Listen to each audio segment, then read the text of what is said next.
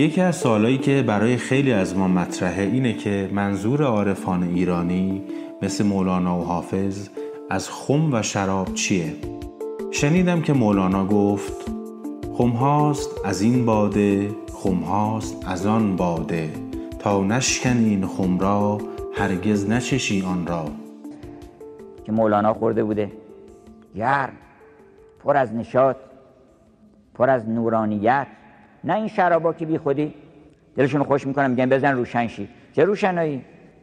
عین تاریکی آقا در غم و غصه فرو رفته میگه بزن روشن شی چه روشنی بشی؟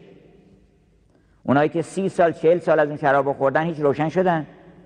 هیچ کس آمد به شما بگه که من غم این عالم رو با این از دلم بیرون کردم. هیچ کس اومده هم چیزی بگه.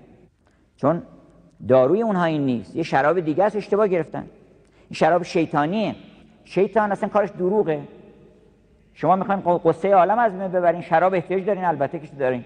اما این نیست. این شراب نیست به این شرابی خور که در کوسر نباشه.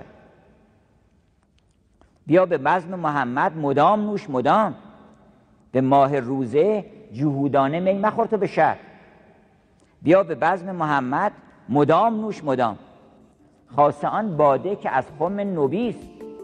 ای که مستی آن یک شبیست.